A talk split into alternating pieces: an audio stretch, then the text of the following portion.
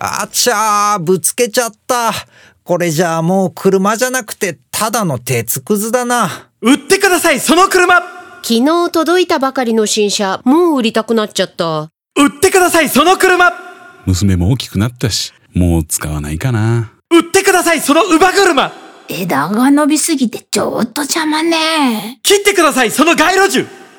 あなたの車、誠心誠意安く買います。高く売ります。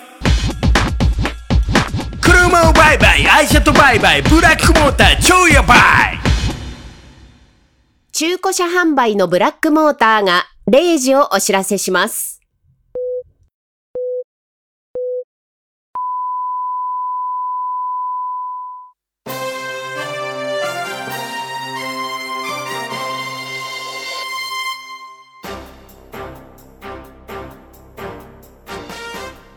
こんばんは。虚構新聞ニュースの時間です。はじめに、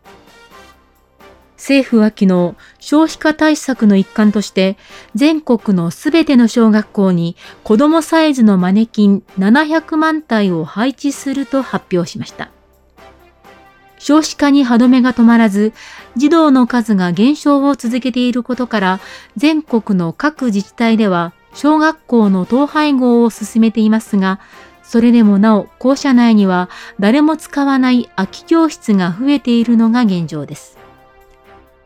このような状況について児童の間から校舎は大きいのに誰もいない教室が多くて寂しいという声が出ていることから政府では今年度の消費化対策特別予算から1400億円を支出し、空き教室を埋めるマネキン700万体を全国におよそ1万9000あるすべての小学校に送ることを決めました。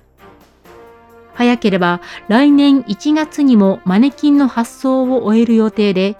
人気のない教室の椅子にマネキンを座らせることで、かつてのベビーブーム時代のような活気を全国の学校に取り戻せるとしています。次に、警備会社のセセムセキュリティは昨日、蚊やゴキブリの侵入から家を守る外注セキュリティサービス GSS を来月から開始すると発表しました。家庭向け防犯システムを提供するセセムセキュリティでは、空き巣など不審者が家に入ったことを検知して担当者が駆けつけるサービスを展開していますが、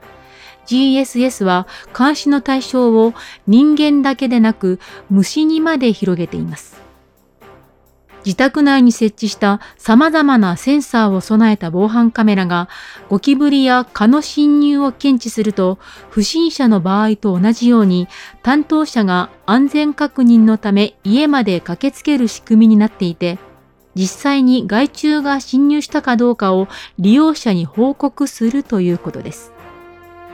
なお、専門とする範囲が異なるため、担当者は害虫の駆除は行わず、利用者に注意を促すのみの対応になるということです。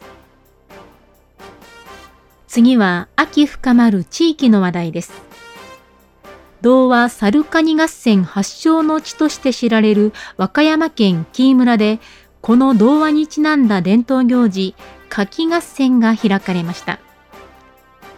柿合戦は100人の参加者が猿役とカニ役それぞれ50人ずつに分かれて柿を投げ合う行事で、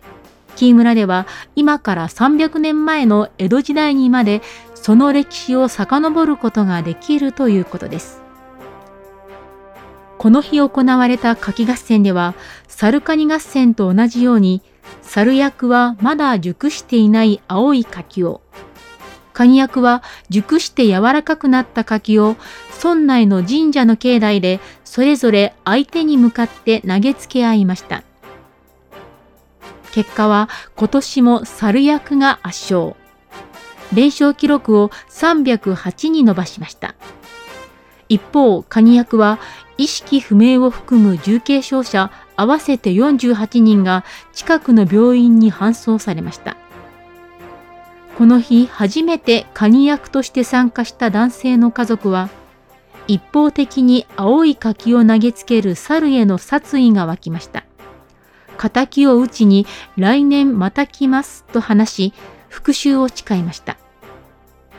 深刻な過疎が問題になっている木村ですが、復讐の連鎖が続く限り、夏季合戦がもたらす復讐の炎はいつまでも消えることがなさそうです。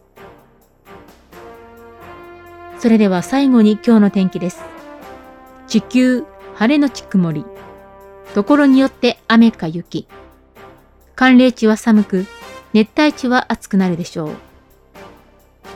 虚構新聞ニュースをお伝えしました。